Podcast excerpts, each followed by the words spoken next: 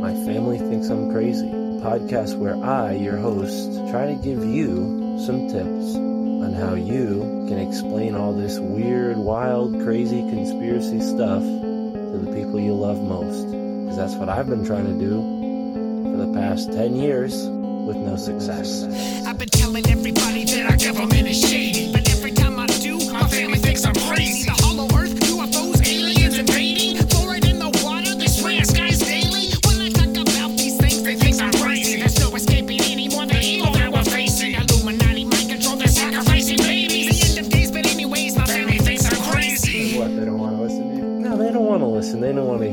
Just like, oh, here we go, Mark. Off again with your. Mark being Mark again. Yeah, yeah. So, you know, that's the thing about podcasts is when you're on the air, and it's like therapy, you know. If I can't talk to my family about this stuff, I'll talk to you, Matt, and all our listeners. You'll just tell your whole podcast. Yeah. So who are we talking about today, Matt?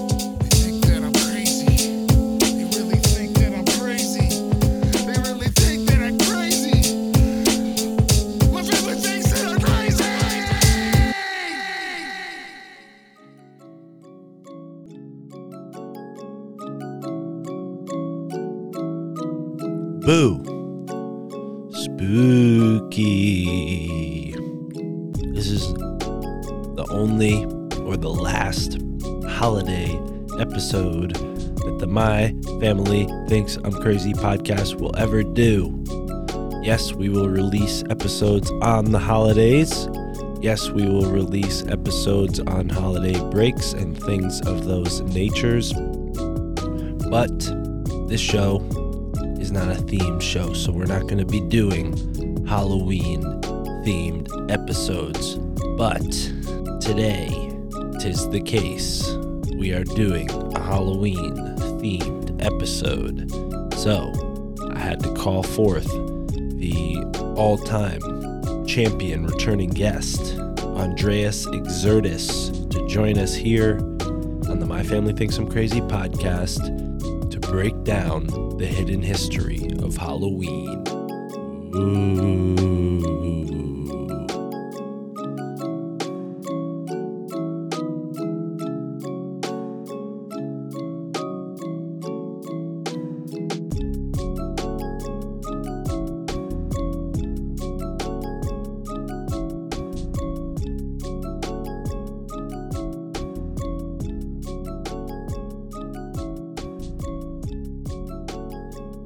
Ladies and gentlemen, welcome to an extra spooky edition of the My Family Thinks I'm Crazy podcast. And today I've called for the help of our most returning guest. He has more appearances on this show than any other guest, the master historian himself of all things alternative, as Sam Tripoli likes to call him. He is the human supercomputer. And today we're going to be talking about some of the alternative, lesser known strains of information about Sam Samhain. And for that matter, Hallowmas. And we are on Sam Samhain Eve, I guess. Well, Isn't it Sam Tripoli? Oh no, it's Sal Tripoli. I know Samhain. I don't know. These are all getting bled together. But either way, it's the right day for this conversation. So without further ado, my partner on Wednesday Ultra, Andreas Xirtus. What's going on, dude? Dude, stoked to be here again. And uh, yeah, it's awesome that you're on Wednesdays doing like Wednesday Ultra. So we're just trying to build, you know, it's going to be kind of confusing because eventually your whole family, all families will be kind of crazy. Like, so, but it'll all work out. I think that's kind of the, I the think that's why the title's catching on so fast, and hopefully it just keeps going. But for maybe Mm-hmm. my audio people who only listen on audio, I do a regular Wednesday show called Wednesday Ultra. I featured a, a- one episode of it on this feed, so you may have heard our one of them. But go and subscribe. Xirtus, he's very f- easy to find on YouTube. Xirtus, you just type it in X I R T U S and we will be there every Wednesday. Not just us two. We have the sweet stylings of Venice Beach Dub Club, Mr. Douglas, Giant, and occasionally medley of others. So yeah, right. Yeah, it's pretty beautiful, man. I, I appreciate doing it. Yeah, it's it's a, it didn't used to be that easy to find me. I don't know why all of a sudden if you type Xirtus, you can find me. That's great on YouTube. But I got to start copying your game and getting the podcast out there for people because Mm. I do get messages. Apparently, a lot of people don't want to go through all the trouble and hubbubaloo of like the web 2.0 restrictions and everything else like that. They want to just get their content, and so gonna get that going. Basically, And well, with with the advances in podcast RSS technology, I think Stephen Corbett does this, or James Corbett. James Corbett is his name. He has a video podcast that goes out on an RSS feed. So there is a way to to get that to the people who don't want to do YouTube. Totally. And obviously Rokfin, Odysee, and all those other places. right, but right. Yeah, that'll be probably ideal. I'll scrape the library feed, and get it out there in files for people. There'll be there'll be like files in whatever format you want. I think that's the idea. We can get transcripts. AI can just write it down for you. Yeah, that's that's what I do. I I don't publicize the transcripts yet, but I do have I do have that ability to to read my conversations. It's pretty it's pretty crazy. But enough about all the tech stuff and the promotions. We'll plug all of that properly at the end. Today's Halloween, or at least when people are listening to this, it'll be Halloween. So uh, we're we're familiar with a certain type of you know rigmarole, dressing up, candy, knocking on doors, that whole thing. We're not going to be talking about any of that today for the most part, right? We're going to be going back a little further.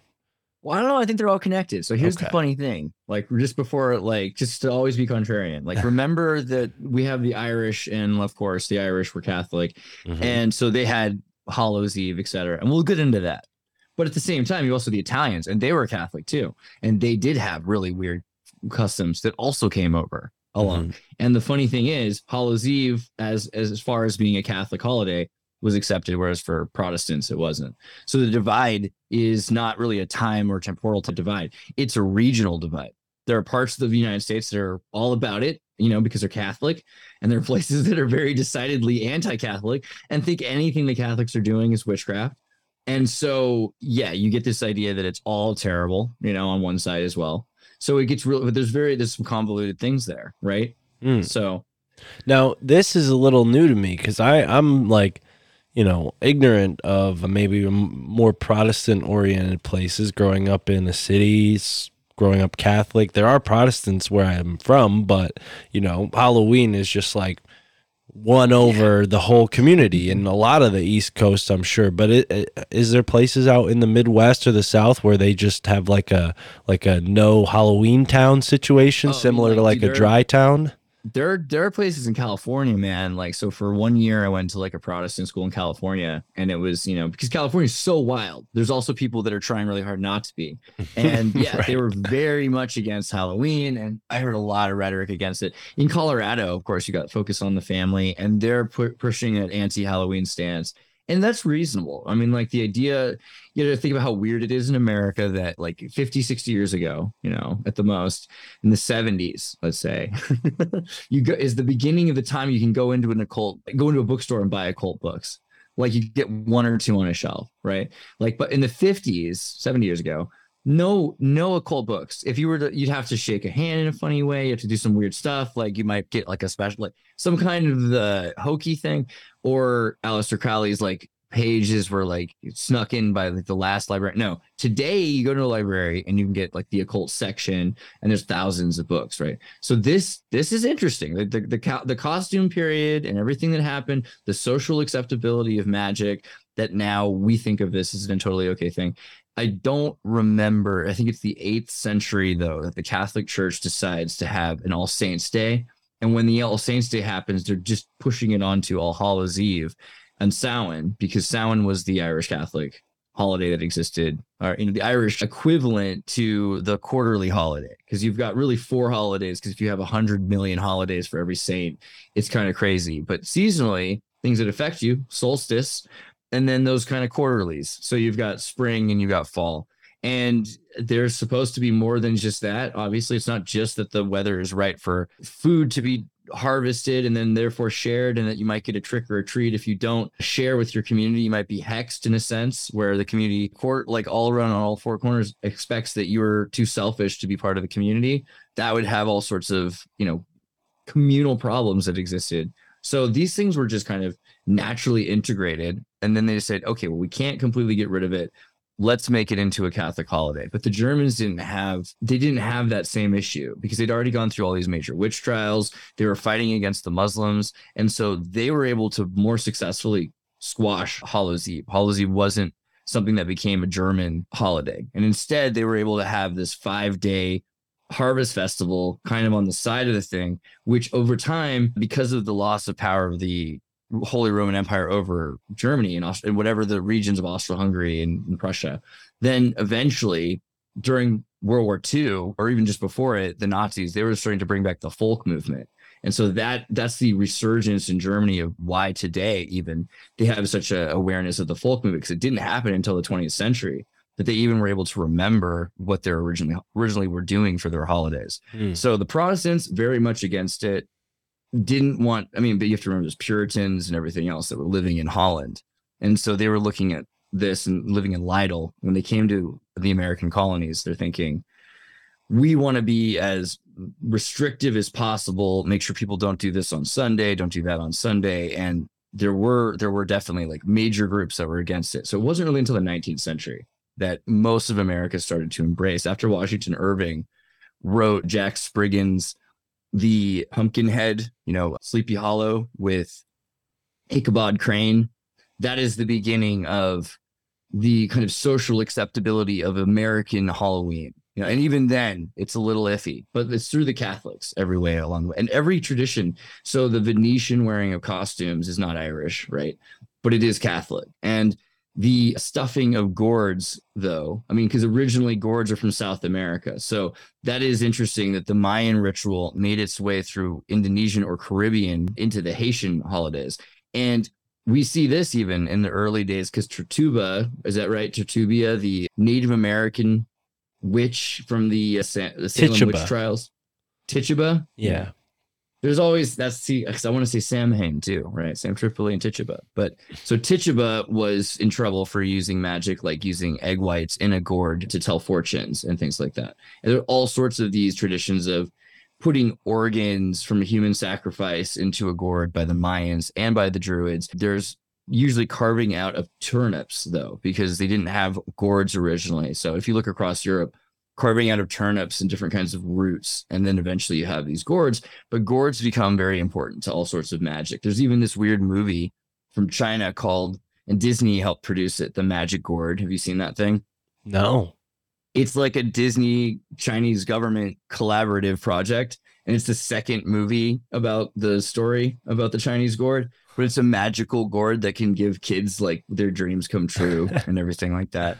Because the word Hulu, Hulu, and like that's it's the, the the website gets its name from the Chinese ritual of using hollowed out gourds to trap souls for magical purposes. Right. Right. right. This sounds a lot like what Peter Jenks was talking about when I had him on not too long ago, and how in Thailand they will des- dedicate, you know, certain monuments using the spirit of someone who just passed away. Right. Yeah, that's true. There's a lot of uses for gourds um, for protecting homes. They have all these, you know, different spells that they use that involve the seeds. You know, I've read some websites recently that were talking about how not to use it for your vehicle protection because then you might not be able to get in and get an in or out of it and th- different Hmm. things like that can happen so people take it seriously and i don't just mean like you know and, and no disrespect either but to like i don't just mean tumblr witches right i mean also all around the world Yeah. that there are russians and chinese medicine practitioners that Well- use gourds you know and Uh, indonesia especially Yeah, absolutely. Alchemically speaking, we're mineral, plant, and animal, and our plant, so to speak, side of us would be like our nervous system, the way it looks like branches of a, a tree or any sort of root system. And I guess maybe the thought could be that your that part of your energy would be absorbed into the gourd. Maybe I don't know, just what my instincts are sort of hinting at. it is interesting like the connections between druidism and shintoism and so you do start to see that you know both cultures are believing in effigy to hold spirit and that spirit can be manifest and ghost in the shell kind of ritual but also that things are when they reincarnate, they don't always stay in one piece. They could also just become part of the forest, and then the forest can you be parts of you that are reincarnated into this, and you know, like many people could be from Cleopatra, and that makes sense to a druid or to you know a Shintoist from Japan. That's that's how that works. You could also be you know descended from a piece of paper. That someone you could be descended from the Constitution if it was torn up. You know, there's a lot of things that could be going on. Absolutely.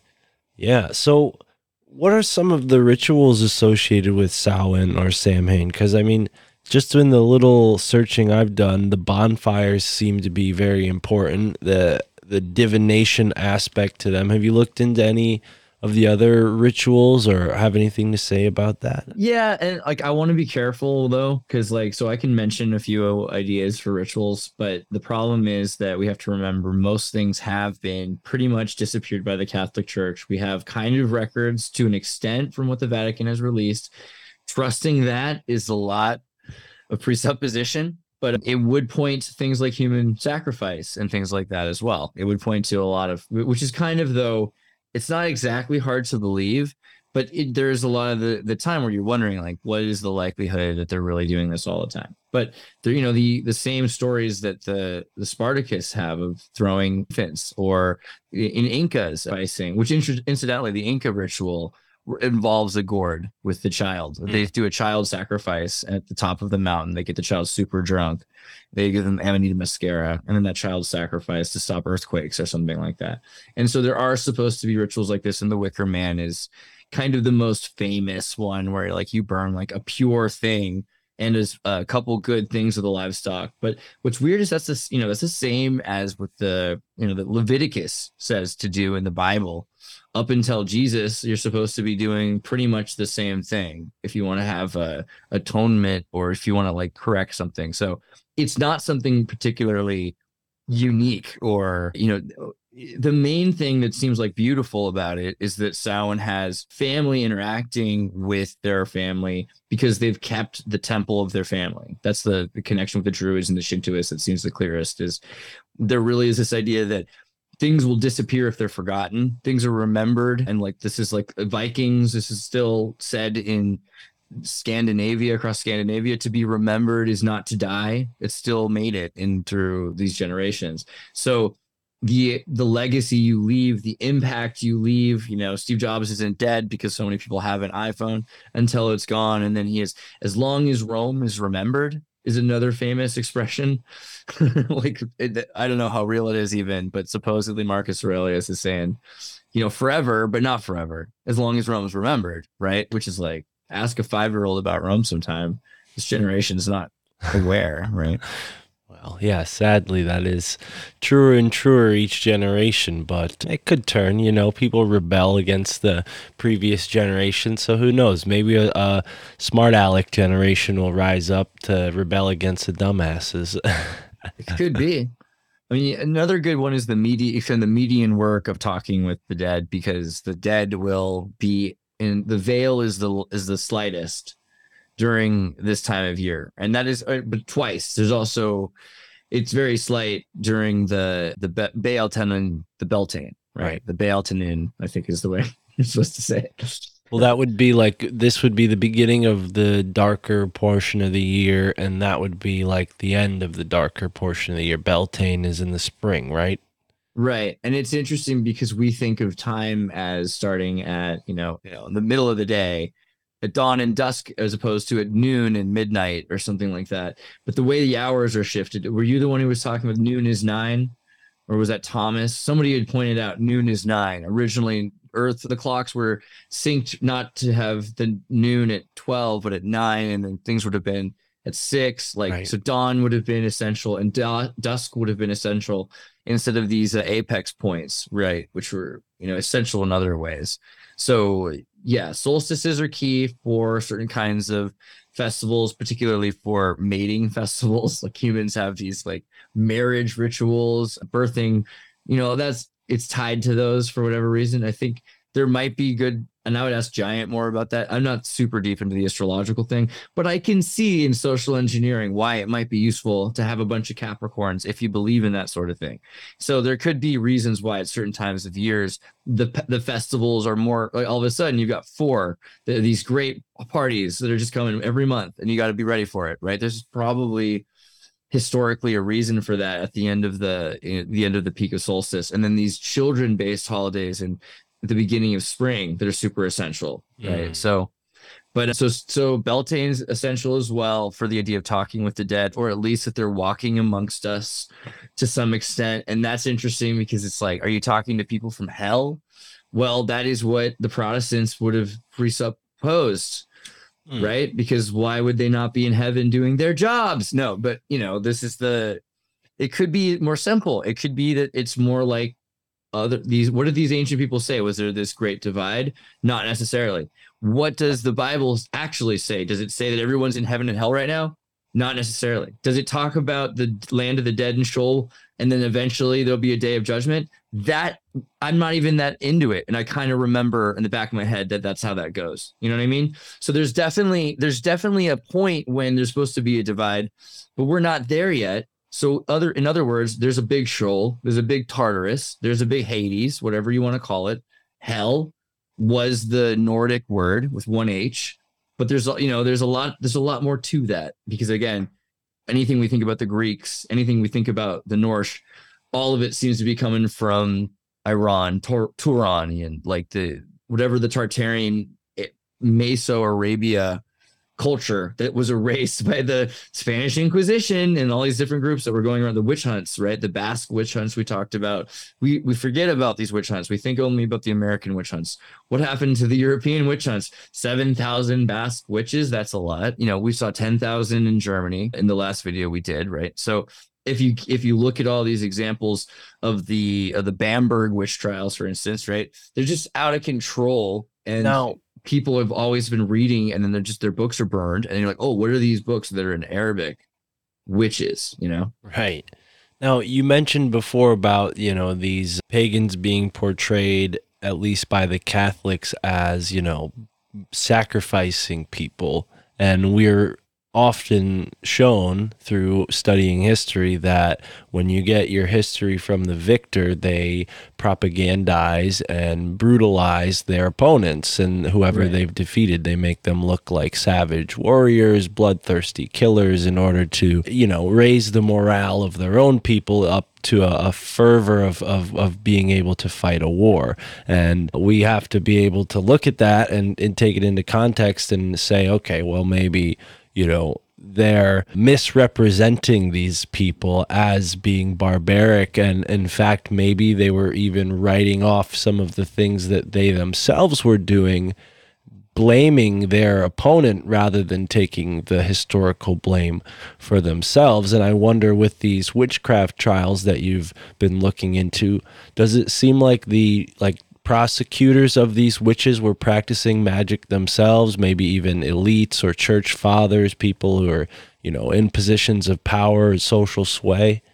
So that that's the best part. So yeah and basically you've got a bunch of people that will tell you hey you know these are feminist stories these stories of witch trials because these women but there's a lot of men that were persecuted too. Right. there's a lot of children that were killed as well. And so then you can go a little deeper be like okay well maybe this is a broader social problem. Maybe this is a, a political thing. They're taking out people of power and you can check into that and you'll find yeah it's actually a little bit more complicated because why is the king james himself going and arresting agnes sampson this like housewife but when i say housewife i mean i don't mean a, like a wife i mean like a midwife i mean like a a wise wife, right? So she's basically a doctor, like an unaccredited doctor because she wasn't a man, but she knew all. I mean, she would make talismans and shit. She would do. She would have like a, a picture of three by three numbers, and she would put it on a dry piece of clay, and then she would put it in front of a woman while she was pregnant, and it would it would save the baby's life, as was reported by Hypatia or you know most of the Roman doctors and Christian doctors at the time thought this was an, an appropriate thing to do. We got to remember also what they're competing with. Like they're they're all kind of superstitious at this point. But King James, who's got the right of Solomon and the right of Muhammad because he's descendant from their lineage, and he's got the ring of Allah and the seal of Allah, as well as the ring of of, of Solomon. So the the, the the the difference being that the seal of Muhammad, he's got Muhammad has a magical ring. That's that's the thing. He can basically fly. He can talk to magical cats. There's a lot of amazing things. He can shapeshift, all because of this magical ring that should probably better belong in a comic book. Now, But so does Solomon. And so if you think about it, like those are the two most powerful rings. Well, King James has both of those rings. You mentioned this on the Wednesday Ultra, and I got to thinking about it. So, the little I know about Muhammad, and all respect to all of our Islamic listeners, I don't know how many folks. Peace upon him. Yeah, I don't know how many people listen from Islamic countries. I don't think they have podcasting in many I'm of. sure you have tons of Canadians who watch your show.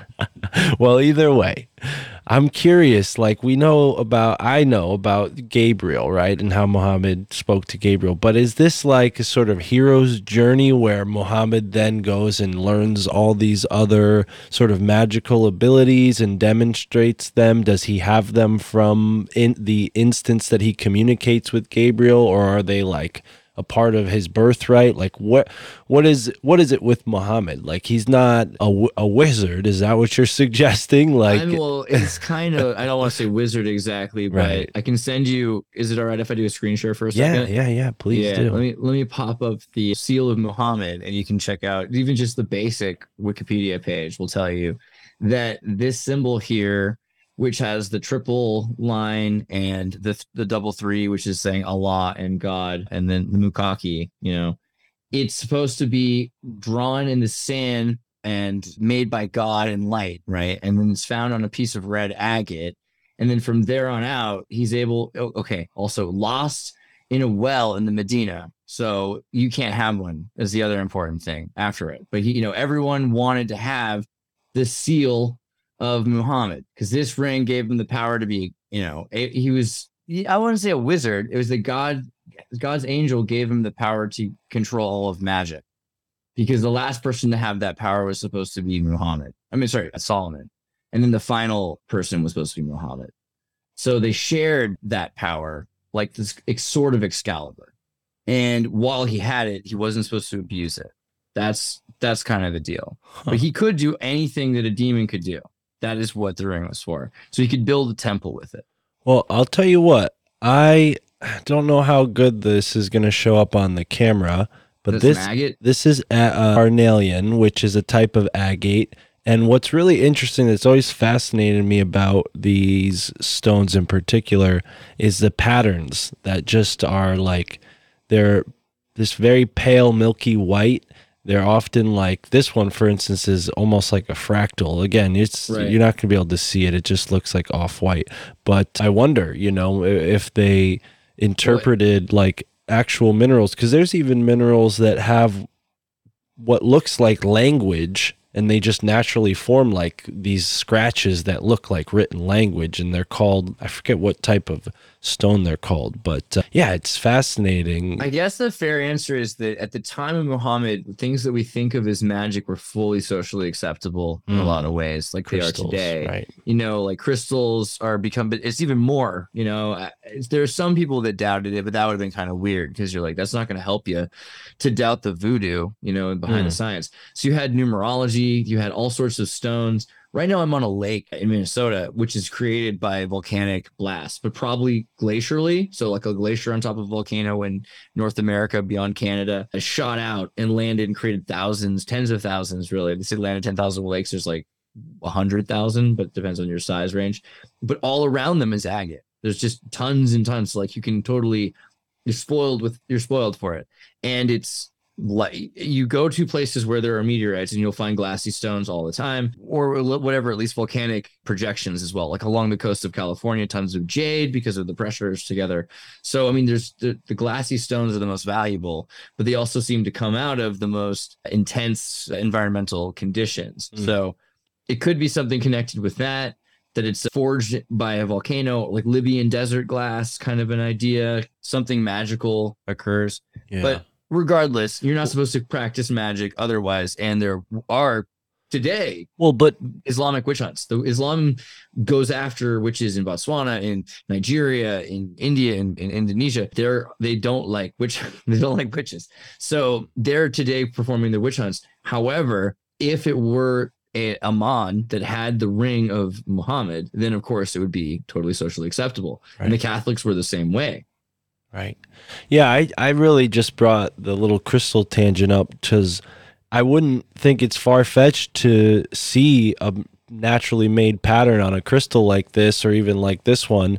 And being, Oh. you know, an Arabic reader, you would recognize maybe in this pattern the It word might be, yeah. Allah more readily than you might see it in English because I mean, how often does a stone have like a, a the letter B on it, you know? Right. But these Yeah, but the stories are always like, and then an angel came down in fire, and then he handed right, right, the- right. But Right. you know, that could just be a metaphor for I was drunk and then there was an explosion and then out of it I found some Yeah, well, and I don't mean to make things into like a material explanation, but I do think there's like uh, Yeah. a bridge between the two where like something could have a, a material, tangible aspect and and and still be mystical, you know. Right. But a little bit of a tangent there. So I think the audience understands there's these sort of occult magical practices that lay within uh, all of our cultures across the world to the most advanced. And but Muhammad's an interesting character. He's supposed to be not drinking. He's supposed to be fully alert. He's supposed to be aware. And then from there, it is fascinating when you look at any of the religious works in the Quran because they do have a lot of the extra data about the stories that you might have seen in the Bible or talking about the the trials in Egypt or anything to do with magic or you know even the idea of men who didn't follow the Sabbath being turned into gorillas and pigs and things like that. There's all sorts of mystical stories there, but so are there in the original books of the Bible because they were written around the same time. You've got people that were saying that Jesus had a dog head or had a donkey head and that St. Christopher had a dog head and that they could fly and you know Jesus went to uh, hell and or Hades, Tartarus before it's too late. Brought Adam and Eve, flew out with them, saved the day. You know, very like Superman Returns, and those kind of stories were kind of removed when Erasmus happened from the Bible, and further deviation. So by the time that the Protestant German humanist kind of Luther was there, it's like okay, well, we really don't need all this nonsense, right? Tertu- Tertullian wasn't into it. We don't need this stuff. We don't need this magic hokey pokey stuff. Whereas the Catholics, they're very into that stuff today. And at the time, they were going around the world before the CIA existed wearing black. They got the idea from the Jesuits to just, just learn about people and what their magical rituals were and to have the biggest archive of divination, medium work, spirituality, every statue of every god or goddess that ended up in the roots of the Vatican, right? So there is there is the difference of of approach, but the, thing is when you're talking about who had the power to do this, priests have the power to do this, of course, exorcism, etc. But under King James, after he arrested Agnes Sampson, nobody besides the king with his magic rings would have the power to do that because he wrote demonology.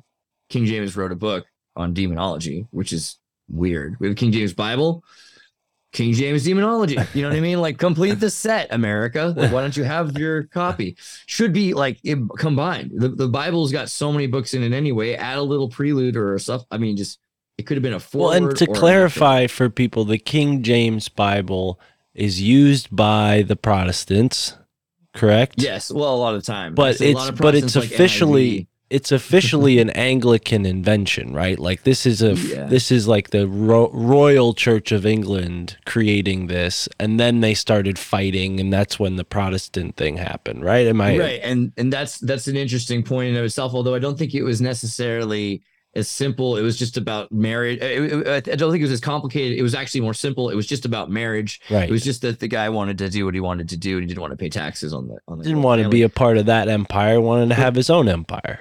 but there were there were more books in the and there are still more books in the catholic bible Mm. even going back to that this period with uh you know Tob- Tob- Tobiah, the, the book of Tobit, Mm. you know, Tobit.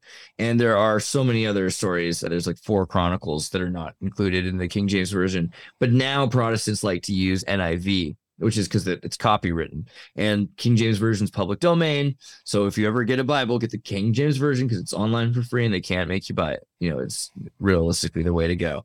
It also is, though, very Shakespearean because it's not written, you know, shocker, by King James. It was just published by him. And so all the people that were translating it, working for him, basically the same people that invented the language for Shakespeare. So it is the new language. It's there were Bibles before it. The reason it's so important is because it's still in the kind of English that we're trying to be forced to speak today. Hmm. Even though that that's why they're switching languages. But you can go back and get the 10th century, you know, was it the Hastings Bible in the 10th century, and that is old English. It sounds like Beowulf. So there are there are tons of Bibles. It's just that we don't read. them. You know, there were Arabic Bibles in Spain in the 1500s, 1300s, 1200s. So Right. Right. And things are sort of taken like a, a hodgepodge sometimes, right? Like with certain uh, authors of these versions, they would select things that maybe they were particularly fond of and leave out things that they weren't so fond of. I mean, is that fair to Right. say, right? With this uh, sort of the- super ironically, even though because the Bible uh, they kind of ends with like "Don't mess with this," right? But that is the way it's set up to do it. So this is the version we screwed up. Do not mess with this version because this mm-hmm. is the way we want it to be. And I'm not saying the Bible's too screwed up, by the way, because on a couple levels here. Like one, they know it. They know that they can be destroyed for not revealing the information. So the idea of disguising the truth in front of you is far more tempting. You want to do something where you can say, "Hey, I showed them everything." Right. They just didn't understand the context. You know, we don't speak that way anymore, so they misunderstood the word or something like that. That is a big way that they can control you, and also the presuppositions about the Bible. So I think there's a lot of truth in the Bible, but the, you have to be careful about the presuppositions, how you were trained to believe things, because, for instance, there really isn't the devil the way you were taught the devil was in the Bible, right? And there are other things going on. And so they'll tell you, oh, with presuppositions, this is Lucifer uh, instead of Venus. You know, Esoteric Eddie's gone and shown the examples of that. There's tons of more of these examples where they say, oh, well, this is the morning star. So this must have to do with the devil. Or this is the most cunning beast of the field. So it must be the devil. It doesn't say that the serpent's the devil, Hmm. right? So we're just constantly, we have to be very careful about what we've been taught to think about the Bible. Right. Well, and we also, you know, are are looking at a time period where people were summarizing what they're reading and then preaching it to a, you know, group of people that for the most part were probably illiterate, right? So we have people making these summaries of like oh don't think too much about that because that's just the devil like you give it this like these Right. all-encompassing categories of morals for people it, it's sort of like boiling it down too much because there's that like middleman effect sort of you know? Like they they get it in their head that they have to make it understandable for but that removes that person's experience with the text itself which is supposed to be this sort of exchange between you your connection to the creator your higher self or what have you and that's a big thing though ironically the the the communities practicing folk magic and they were creating their rhymes they did have their stories Hmm. kind of intact because of that in a sense. And so those were the reasons that they were targeted so much. And it was it eventually Mhm. became secret. And then you have witches groups of people that know how to practice medicine know what herbs do and things like that. And they're they stick out like a sore thumb because they're like clearly they're the only ones that are self-sufficient and everything else so that they're attacked as well. And it is it becomes a i don't think just a war on feminism or something. It really is to an extent important to acknowledge medicine and brewing and you know the idea that me- that there were men that were in churches partic- particularly these monastic groups of a hundred men that wanted to have jobs so that they would take over the witches brewing and you have trappist monks that took over making beer for that for that we can do it and it'll be all right you know we'll make some money off of that. So that's true but i also think it's important to see the the psychic warfare aspect of it. The fact that king james was so obsessed with magic practicing magic being the only sith lord that could practice it with getting rid of all the jesuit jedi and then the rest of the jesuit uh, the Je- jesuit the jedi jesuit that are trying to practice magic today because of course if you need an exorcism i mean there are American options. You could do a Creedence Clearwater revival cult thing, but aren't you more likely to go for the Jesuit movie? I don't know. It just seems like they know what they're doing. Yeah, very interesting. And I'm curious, you know, because you you mentioned medicine, and uh, do you think it's it's as simple as not to simplify it to that, but like magic. When you look at magic, I sort of think it's a spectrum of activities, right? And maybe we've gotten some propaganda in the way where we think some of the more violent, malevolent things are part of it that were actually the prosecution or persecution of those who are practicing things like folk magic and medicine. I mean, what exactly do you think that comprises of? Like ritual, ceremonial magic, or is it simply just knowledge of which plants heal? So I think it's really interesting how they took love away from us. And so we ended up with seven words at least that we can think of that can be described today as love, like agape, Right. you know, the idea of eros. very uh, limited. yeah, it's very, it's very, it's very plastic love. And it's Today- skewed towards like the baser desires too. Magic's magic's been magic's been held hostage the same way. All of the different aspects of psychic of of empathy of you know, and empathy I think is a broader. I think it's in this generation it might be better to use the word empathy instead of magic a lot of the time.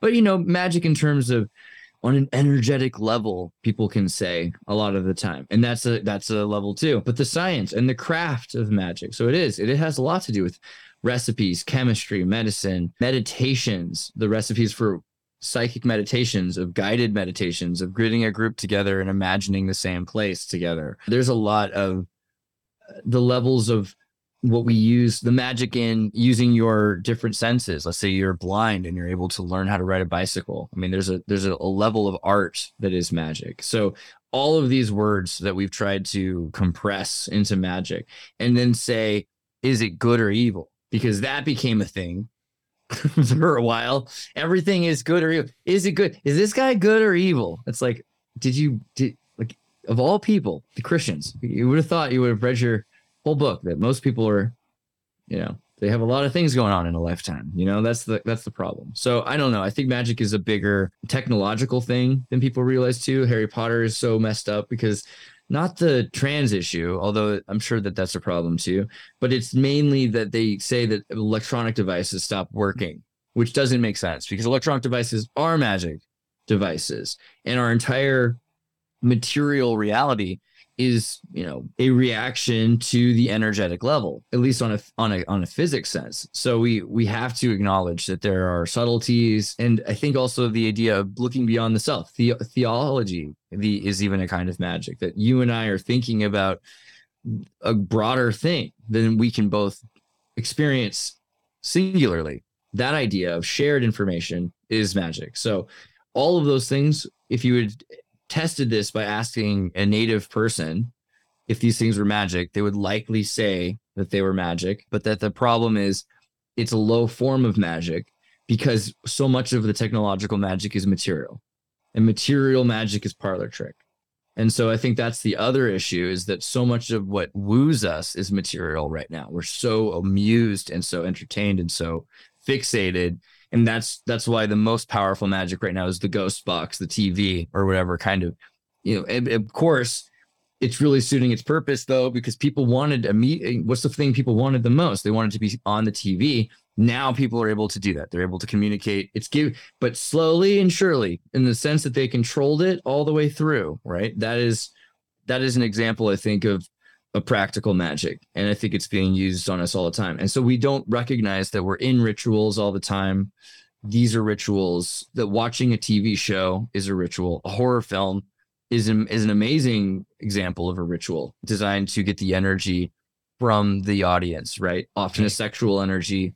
I mean there's a lot of these different kinds of rituals but of course there's also decent ones like the ritual of brushing your teeth in the morning or something. So we we can do things that are designed to better our days in these really subtle ways that are that will change your life forever right? And this seems so ridiculous. All it is is brushing your teeth with some baking soda. Like what is the deal? But it is so magic is so confusing to people because it's just choosing to make your destiny. It's all the choices you make. Right. Yeah, that's fascinating. And it a good example to your point about how they've condensed things down to these like really limited confined meanings. Look at what you started with, where you, you talked about the monks taking over the brewing practice. It's my understanding that these so called alcoholic beverages that people used to drink were for their benefit. They were healing. If you go to the average bar and see the the spirits and the liquor, you know, you know, which is totally different than alcohol. I, I enjoy alcohol every now and then. I, I don't think you necessarily should abstain from it. Wine as well as another alternative, but it's been concentrated to this umpteenth degree with liquor. And of course watered down and, and, and filled with fluoride with all these cheap beers. So you you could see the intention is is skewed from something that would heal someone to something that is entraining someone. And i imagine that the magic that they're doing on us is all similar you know. It, they've gone from rituals holidays that uplift the people to this sort of slow grind to what seems like an alchemical ritual end. It's there's it depends. So there's a couple of things. So like before, so remind me to go back to alcohol, but for just a second. So earlier today, I was watching Linus Sebastian's Tech Tips, you know, Linus Tech Tips LTT, and he did a thing where he was reviewing the difference between an audio file's Ethernet router, just designed to like you know magically fix the. It's like, well, how is this really better? And like compared to the D, it's literally they took apart a D-Link thing and they rebuilt it together, but it's supposed to make everything sound better, which doesn't make sense because TCP is supposed to fix any packets with variable error correction, but whatever. So then they open the thing up and they look at it and it's got aside from a bunch of glue so you can't take it apart and does it anyway sigils and hexagrams and crystals that have been put into the thing and even on the backside there's no way that you're supposed to be able to see these things so clearly this thing has been hexed and it's been designed the, the ritual was done by the company to each one of these things and they've added hundreds of dollars to the price because of it because they believe that the hex is supposed to benefit audiophiles to make the audio sound better and you know there's no logic to it but it probably also like they did some tests and people can tell the difference. I mean, there's really nothing else going on besides like a bedazzled crystal, you know, or something like that on the inside. So there are people that are using magic for the weirdest reasons, the darndest reasons, and that sounds crazy and like a, a gimmick, and probably you shouldn't buy from these people. But again, you can see examples of like Russell Targ doing this with lasers. He's like, it ought not work, and then it does. You know, the same thing with Ninov. We talked about Ninov's element 118, Ninovium, which doesn't exist, but now they've discovered it. But he faked all the paperwork. And I think the, the logic there was he thought if you believe it, it's voodoo science. There's a lot of scientists that believe in voodoo science. If you keep forcing it, eventually, somehow it'll just happen. You'll manifest it to happen. So there are ben- there are benefits to people that have been allowed to think that way existing. But okay, with alcohol, vodka vodka was a high potency alcohol that existed in the 12th 13th century at least and it was not drank drunk co- co- consistently. If someone got sick from dysentery or something like that one of these brewing witches would distill this for the purpose of flushing out their gut and getting rid of the sickness of so whatever they they you know consumed or something like that that was uh, parasitic they would kill it right with a with a a detox cleanse. Um However, the main thing isn't necessarily that. It's also why people go for that. Why would you want to do that to yourself? And it's that comes back to the spirits, the idea of the spirits, and why, you know, brewing monks would be doing the brewing. Why the Codex Gigas was done by Trappist s brewing monks. Why why mushrooms eventually in Reinheitsgebot they decided no, no, no. These are the only things you're allowed to put into beer. These are the only things. Like, why would they do that? It had there was hemp in beer. There was all kinds of different things beside hops. So a lot of it came down to these monks were doing rituals and saying, no, no, we're going to do it better. You know, we'll put the Saint Germain or the Saint Gabriel, or we'll put on the. It'll be like Dr. Emoto, you know, and that's that's the thing. There were they were really all about spirits, and they still are. The symbols on the beer cans. Go to Europe, every beer can has, you know, every tall can has the craziest art it's true here too in the West. I mean, you've probably seen like the devil's kind of beer or the or the, the little aliens or whatever it is, you know, symbols, hexes all the time. Mm. Wine bottles, wine bottles are crazy. Same thing as cattle ranchers. There's just like crazy Solomon sigils that they brand their wine bottles and their Well, cattle with. It's interesting. Sailors have their own particular brand of witchcraft and magic, and in New England we have a big sailing culture. So I've noticed that that's a big theme, like horses and, and anchors and other. Dude, tell me all about that because like I'd love to know more about sailing witchcraft. Oh, dude, there's a weird there's a weird video I found from this internet from the internet archive, right? And it's one of those it's one of the top like research, you know, page, what do they call them? Like repositories of videos. And it's all the military ones. And one of these ones I found was these Navy guys doing all these weird rituals. Like they, you know, it's their first like time using this ship so they had to like break it in. They have all these weird like ancient rituals that they did one of which was like they had this big horse looking piñata that they like blew apart on the hull of the ship. They like beat it up and they're like all kissing each other on the mouth like one guy standing like with like this weird costume on. They all are lining up and like kiss him on the mouth and like it just odd like it almost looked like to right. fraternity hijinks sort of those like pseudo homosexual sort of fraternity hijinks mixed with like some sort of like occult undertone. Because there was like this sort of egyptian symbolism like with some of the costumes. That's that's what i noticed. But yeah i'll send you this video. I haven't i haven't looked too much into the the culture of it but you know i mean sea serpents mean- pirates they're they're definitely a cult Yeah, they have all those things because you know, like the the black spot is very much like a black ball process, like the cotton ball thing. So like there there are a lot of Masonic traditions, and the idea of surviving at sea over and over and over again during storms. right You're probably going to accumulate a number of superstitions. Well, and about why that tattoos. worked out. tattoos as well. There's a big theme with sailors and all over the world. You know, tattoos are inherently a sort of like intentional magic. Peter Jenks, this guy's written a book called Occult Thailand, and Thailand has a lot of culture around tattooing and the specific type of tattoo being a sigil that you then embody. And then you know there's like this sort of shamanistic idea here in the west that you know you sort of go through a rite of passage and you get a tattoo as like your you know symbol of that and you carry that with you and almost like a, a badge like a boy scout badge kind of thing but more more ritualized and sacred Wow. Yeah, I mean, I, I've noticed that the the West Coast sailing culture that exists, like they're definitely from a stock of superstition, and it makes sense to me. Like I, my, I think I told you about my family had the situation where my dad went on a boat and he ate rabbit on the boat, and the captain freaked out because you're not supposed to have rabbit on a ship.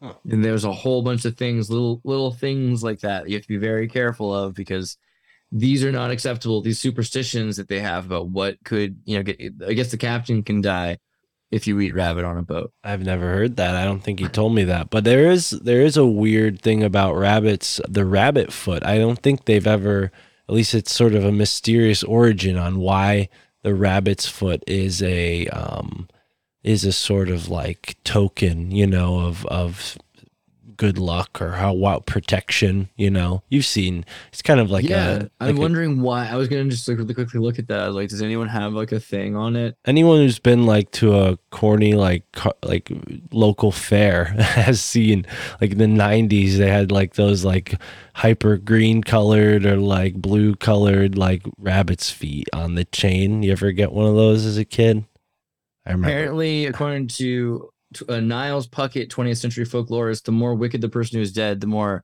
effective the charm associated with his remains. And then, so there was a dead witch who had a rabbit, and so they took the rabbit.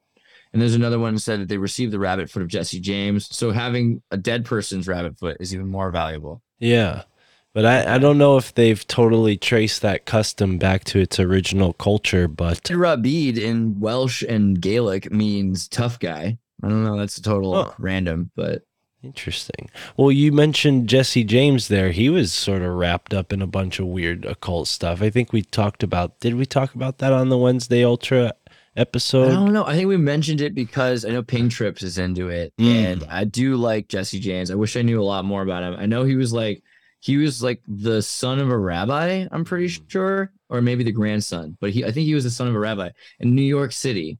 And then he went, was he from Connecticut or something? But he went, he's from like the Northeast. And then he went to Texas because, you know, you, you move and there wasn't any pictures of you. That was kind of how things worked back then Right.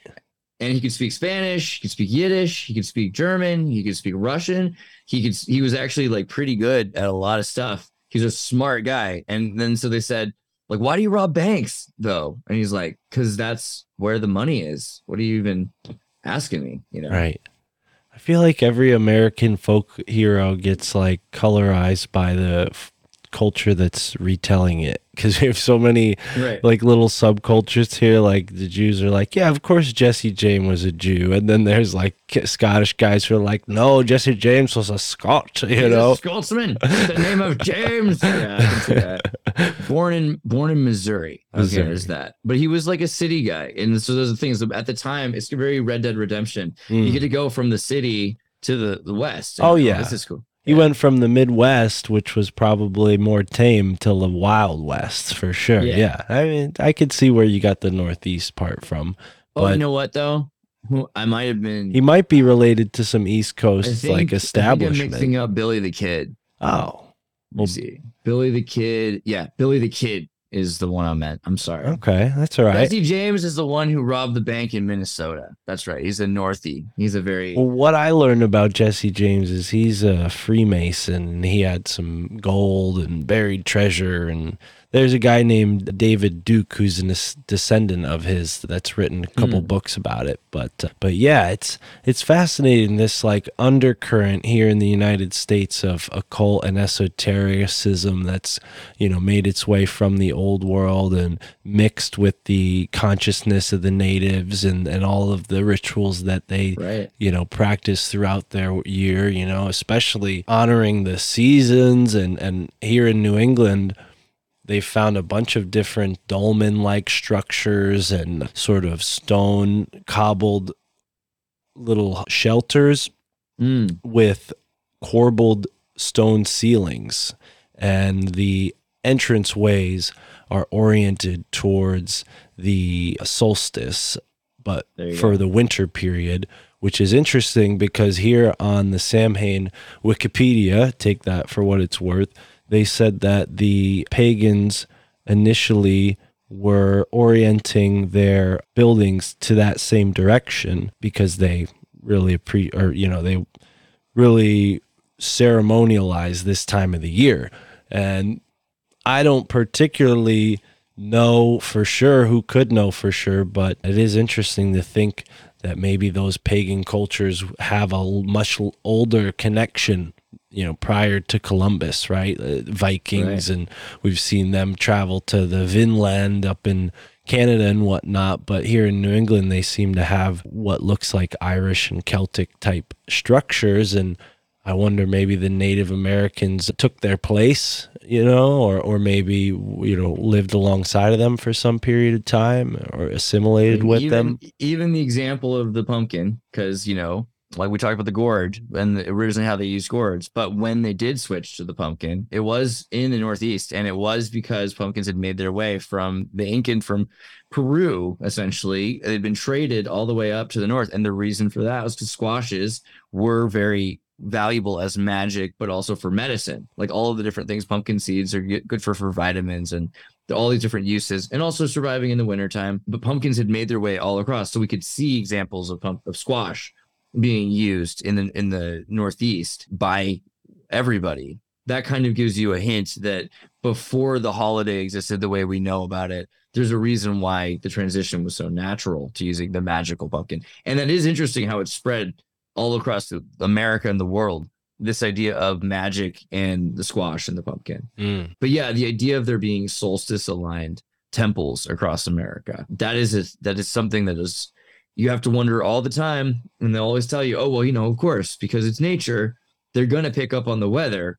Everyone's gonna have a solstice temple independently. They don't need to have interacted with each other Right. to have done that. But then you look at all the other little factors about the fact that there's a certain number of stars points. Why didn't they just build regular squares all the time? Or if they did, again, you know, the, the kinds of interactions that they had with the other cultures, like that is a, is essential reason why they might have at an outpost still been trying to practice something that they'd been doing for generations earlier. So it is it is an, an interesting and relevant thing. Halloween is not just this new holiday, you know, as far as we can tell. And looking at what the Catholics were doing, the the remergence of these pagan traditions, wearing costumes in effigy of the symbol, very similar to the tattoo culture, that you become, you could wear your father's mask, right? These kinds of ideas. Mm.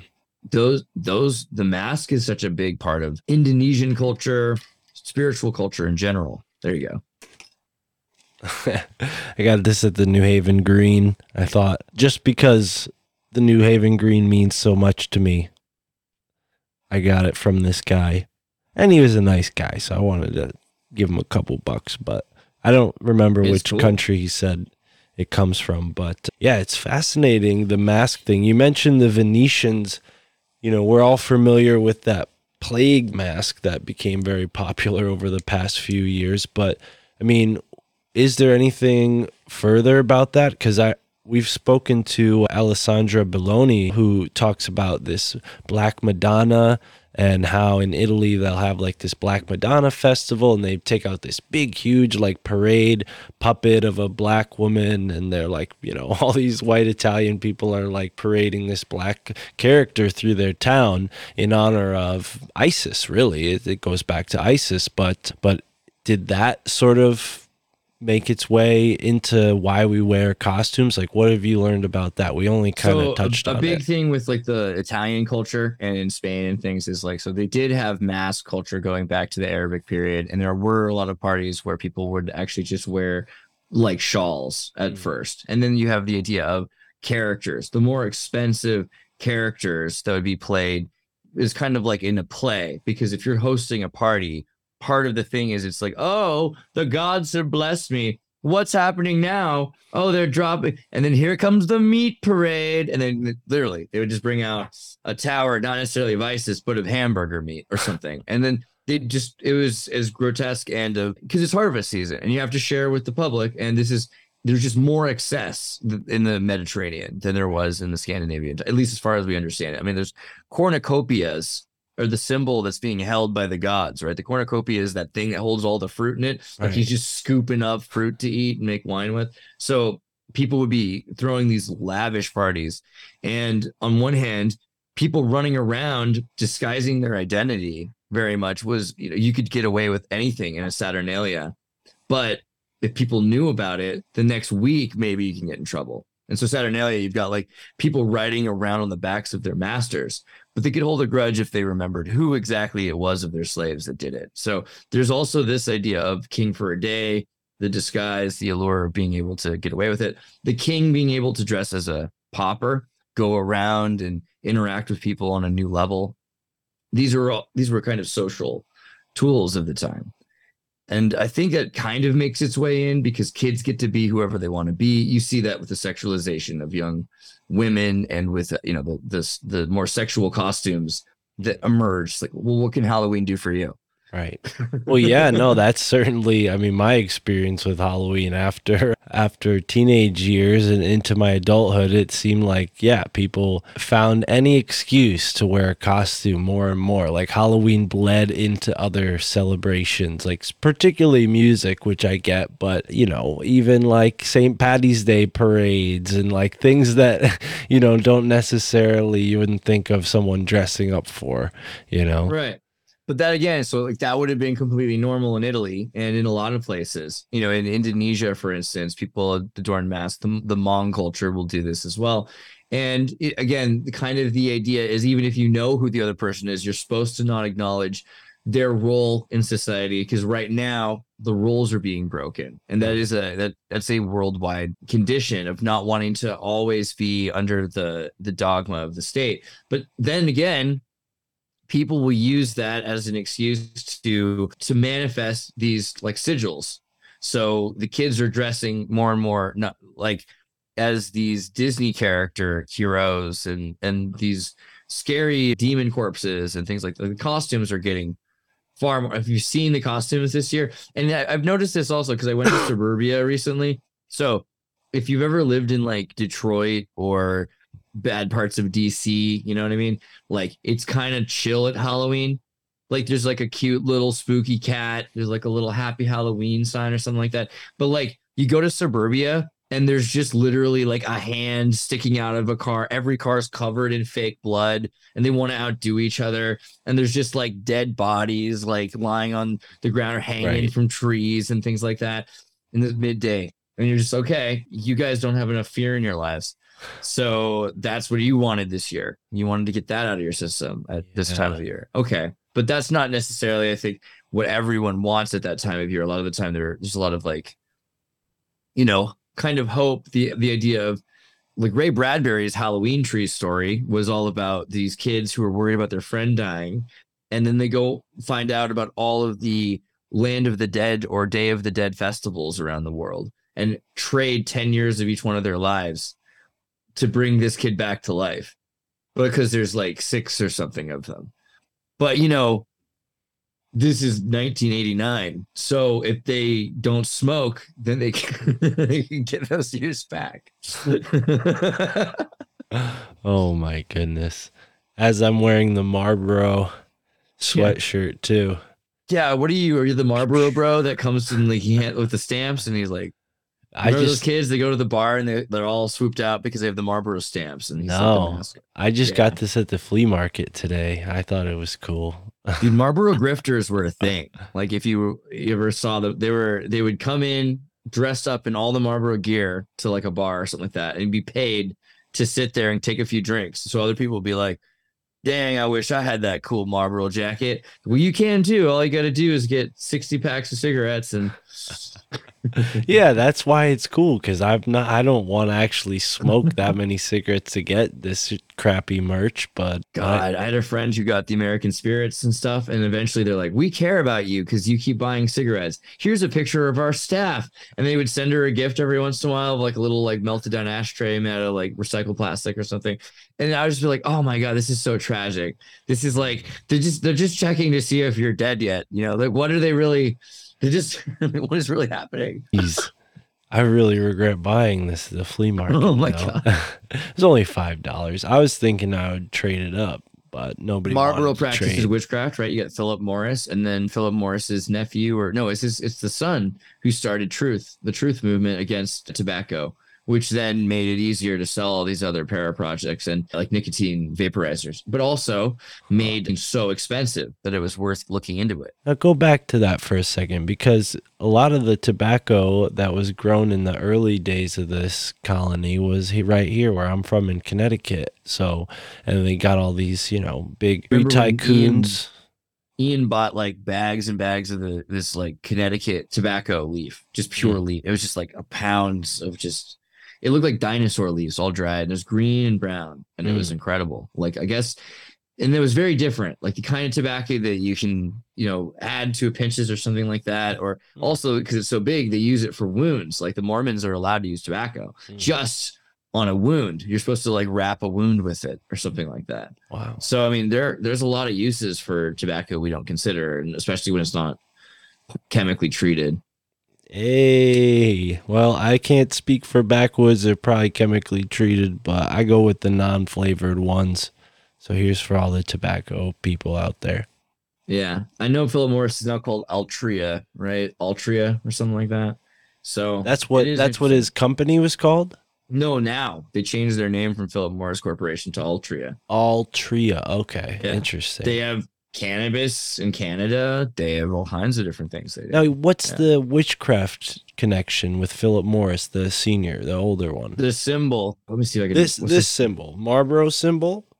the the Philip Morris symbol is like two.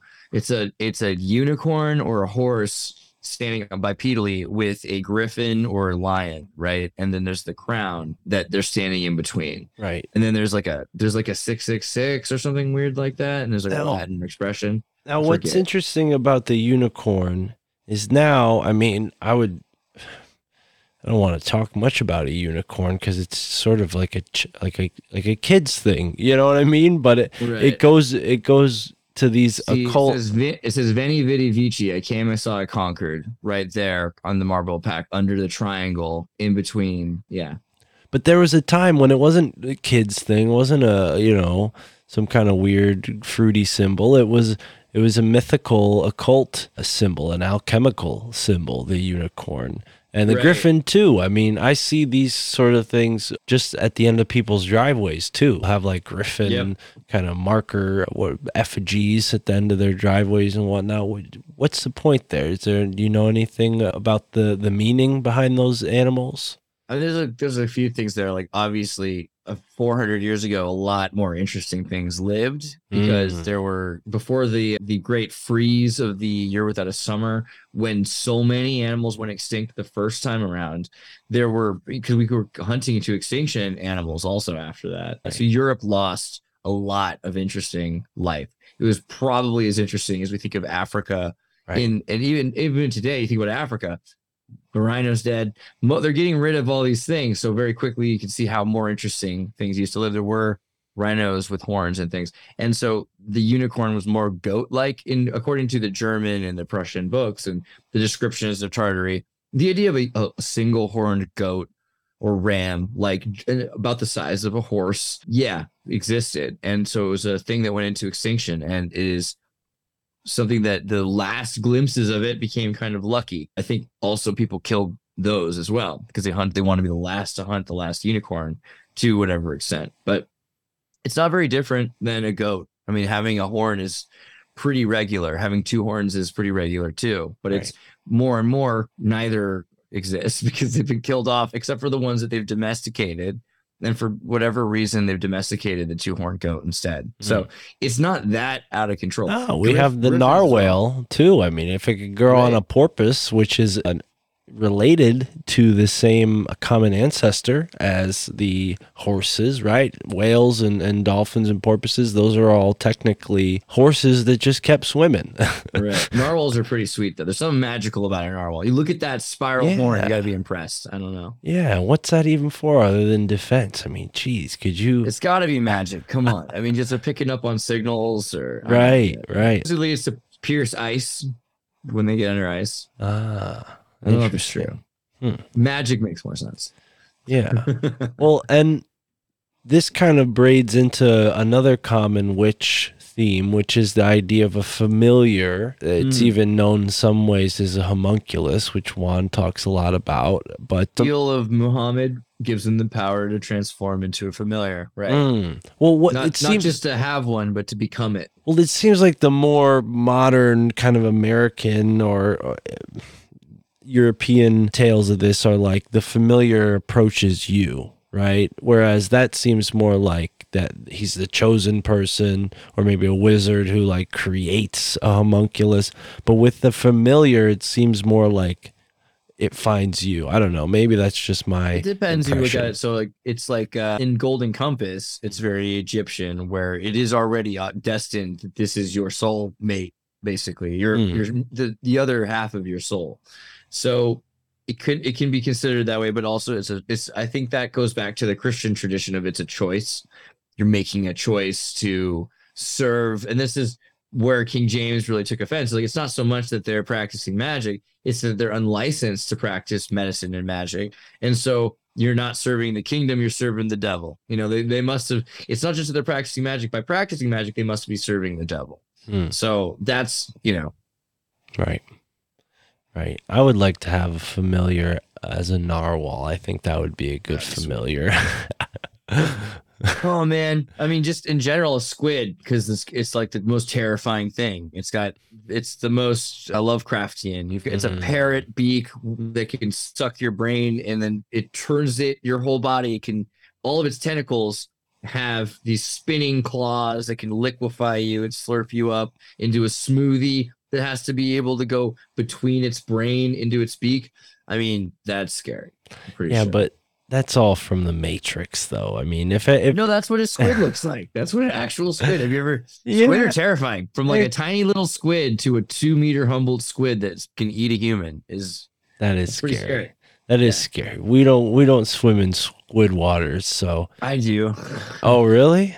I'm from the West Coast, bro. I'm from Humboldt, basically Santa Cruz, and Humboldt area. I don't live there now, but Yeah. I did. They used to tell us like, don't get in a boat at night alone if you're little. there are like all these stories about drunk Mexican fishermen that got pulled off their boats, right? By Just squids. pulled by giant squids, right? Yeah, Damn.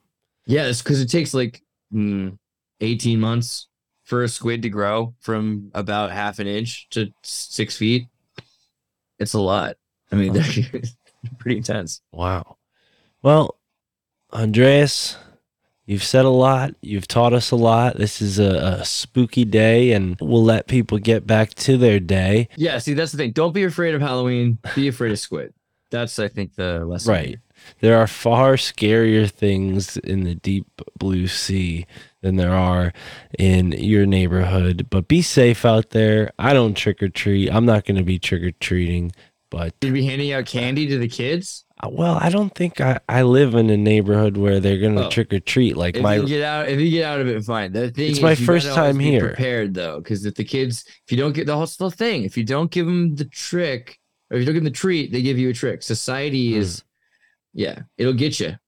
Well, I don't have a. This is gonna sound really bad. I don't have a front door light, so there's. Okay. It's just gonna look like no one's home anyway. So we'll see. It's our first time here this with- Halloween. Beware of kids with eggs. Yeah. Well, that's tonight. That's that's tonight when they're doing that. We're recording this on mischief night, Andreas. So Mm. actually, I'm excited. I'm gonna be looking out that window behind me to see if there's any mischief makers, because this this neighborhood across the busy street from me, there's a lot of troublemakers. So we'll see what ha- we'll see what happens. Well, I wish them all the luck in the world. oh man. Well, people, this is a shorter one, but you can find us on Wednesday Ultra. There's a, a big archive now of episodes that Andreas and I have done together on this show and that show. I think you have surpassed uh, appearances there than here, but Nice. either way, it's awesome to have you as a regular podcast friend. Very Yeah, cool. man. So thank you for for joining me. Is there anything you want to plug? Anything that you're working on that I might not know about that you want to share with the audience before we go? Oh, you know, I mean, every day there's a new show. So go to thexirtus.com or theandreas.me, and there's always new content. I am doing an interview pretty quickly with Ben Goertzel from the Singularity and AI projects, works with Ray Kurzweil. So that'll be interesting on substrate independence. And that should be out next week. I also have a new episode of my Acid Dreams disclosure of the CIA's acid experiments and psychedelic operations, chapter four, which would be out tomorrow. So enjoy Hmm. that. Yeah, and I want to thank you for telling me about that site, that streaming site. I was Oh, word. watching I watched Bernie Mac the other night. I tried watching some of that Joan of Arc documentary that you recommended, but I couldn't I couldn't get too far into it. Which I- one? The 1935 one? It's a Yeah. documentary. It's a well, documentary. it's not a Silent doc. I don't know why I said documentary. Oh, okay. I meant film. Because there's also 1914 one. I don't know. It is what it is. Yeah. it- I was that watching it like it was a documentary, trying to learn something feel- from it. it does feel pretty intense. Yeah. I don't know. Depends on how you feel. It is a very intense movie. I would say The Witch. Have you seen The Witch? no.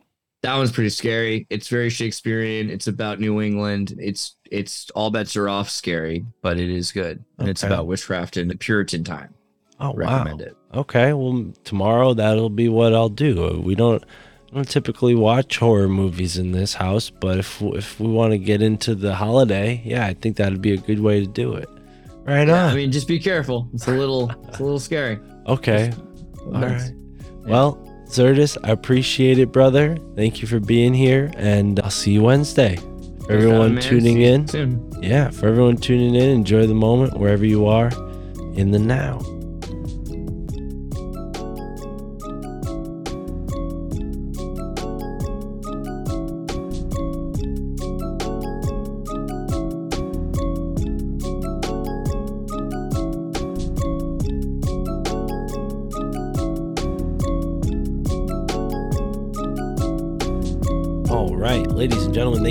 Tuning in to this episode of the My Family Thinks I'm Crazy podcast. Very spooky Halloween episode.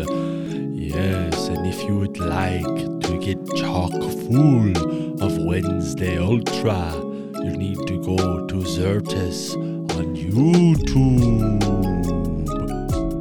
YouTube. Anyways, Thank you for listening to this episode episodes, and we have another coming up. So don't go anywhere, folks. There will be another episode today, October 31st, 2022, on the My Family Thinks I'm Crazy podcast. If you love the show, please support us on Patreon. You get all of the bonus content, over 100 bonus episodes, and early access to new episodes. Rokfin, you can see all of the videos and you get early access as well. Bow, bow, bow. Happy Halloween, everybody. Please support the show.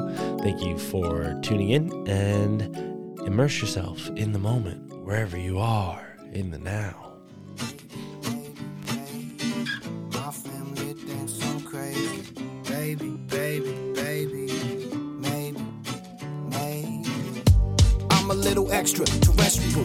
Stay human in a cesspool of professionals. But I confess too much off of the tongue. All my aunties and my uncles shield the ears of the young. I be saying shit and they don't know where it's coming from. Like a hundred years, we went Tsar Bomba from guns. Check the facts, check the Fed, check the stars. Stanley Meyers was murked for a water fuel cell car. They each their own, you could stick with your old ways. But eat the rich and drink the motherfucking Kool-Aid. And I can see the red on your lip stain. White skin, blue collar, pure American made. Fuck it. You can keep your blood soaked heritage and run the soul off the moon landed narrative. Yeah, my girl thinks that I'm embarrassing. My folks think I'm nuts, but never question the parenting. Stuck in bed, so my boss thinks I'm lazy. Connecting dots, but it's all kinda hazy. I'm on the internet, feeling like I'm Dick Tracy. My pap thinks I'm un-American and shady. Yeah, I'm feeling unhinged lately. Encounters of the fifth kind on the daily. You could tell me that the president's an alien, it wouldn't phase me. My family thinks I'm crazy. Baby, baby, baby. My family thinks I'm crazy. Baby, baby, baby. You might think that I'm off in the deep end. One too many Netflix docs on the weekends. But check the budget for a military defense. Tell me we ain't scared of something not within reason. Steel beams, another 1492. And 9-11 was the red, white, and blue. And you be lit off the floor riding, ain't got a clue. All your dreams just shit on a Rockefeller shoes. Don't believe a damn thing a politician ever said. Ain't one brick left to gold up in the Fed. They still got bricks of cocaine to make crack. Oxy's killing the working class, FDA's whack. Talking like this, got kin talking behind backs. Too much to unpack, so they talk smack. And I'm just trying to converse with my clan, but it ain't fam. So I'm here setting up camp. Stuck in bed, so my boss thinks I'm lazy. Connecting dots, but it's all kinda hazy. I'm on the internet, feeling like I'm Dick Tracy. My pap thinks I'm un-American and shady. Yeah, I'm feeling unhinged lately. Encounters of the fifth kind on the daily. You could tell me that the president's an alien, it wouldn't phase me. My family thinks I'm crazy. Baby, baby, baby. My family thinks I'm crazy. Maybe, maybe, maybe. Just maybe. Stuck in bed, so my boss thinks I'm lazy. And, Connecting dots, but it's all kinda hazy. I'm on the internet, feeling like I'm Dick Tracy. My pap thinks I'm un-American and shady. I'm feeling unhinged lately. Encounters of the fifth kind on the daily. You could tell me that the president's an alien, it wouldn't phase me. My family thinks I'm crazy. Yeah. I think one thing I've learned is you can't rule anything out. So, you know, maybe I am.